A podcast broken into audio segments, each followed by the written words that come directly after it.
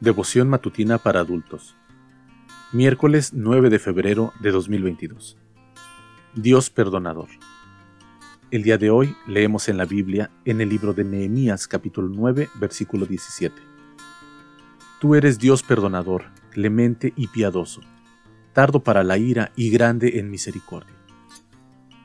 ¿En qué estaba pensando Abraham cuando le mintió a Abimelech, rey de Gerar, haciéndole creer que Sara era su hermana?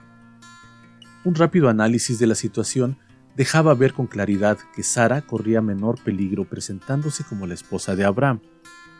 Un esposo tiene derechos sobre su mujer, precisamente por estar casados. Pero, ¿qué derechos tendría Abraham sobre Sara si era solo su hermana? En esta ocasión, al igual que cuando mintió en Egipto, Abraham estaba pensando en su propia seguridad. En esa oportunidad, le propuso a Sara que se presentara como su hermana debido a que los egipcios, al ver su hermosura, lo matarían a él mientras que a ella le preservarían la vida. ¿Cuál fue el resultado de su plan? Sencillamente no funcionó. Dice el relato bíblico que Faraón hizo llevar a Sara a su casa, obviamente para convertirla en una de sus esposas, lo cual no ocurrió gracias a la oportuna y milagrosa intervención de Dios. Hay varias lecciones para nosotros en esta parte oscura de la vida de Abraham. La primera es que ninguno de nosotros está exento de errores. Aún los gigantes de la fe tuvieron sus caídas, unas estrepitosas como la de David, otras inexplicables como estas del patriarca Abraham. Una segunda lección es que, después de sus caídas, estos héroes de la fe no permanecieron en el suelo. De David dice la palabra que llegó a ser un varón conforme al corazón de Dios.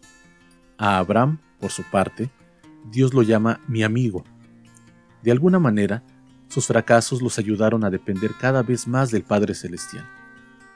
Finalmente, y esta parece ser la lección más valiosa, a pesar de que Abraham manifestó desconfianza al mentir con respecto a su verdadera relación con Sara, Dios en ningún momento lo abandonó no solo protegió a su esposa, sino que dejó muy en claro que el patriarca, a pesar de su error, seguía siendo su representante.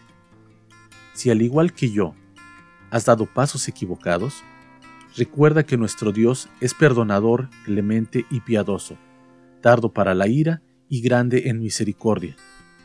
No importa cuán bajo hayas caído, Él nunca te abandonará, tal como lo indica la siguiente cita de Elena de White. Si en nuestra ignorancia damos pasos equivocados, el Salvador no nos abandona.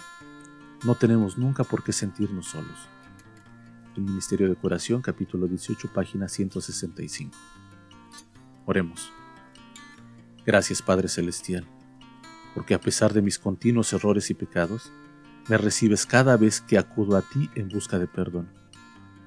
Gracias además por tu promesa de que siempre estarás conmigo hasta el fin del mundo. Amén. Que Dios te bendiga.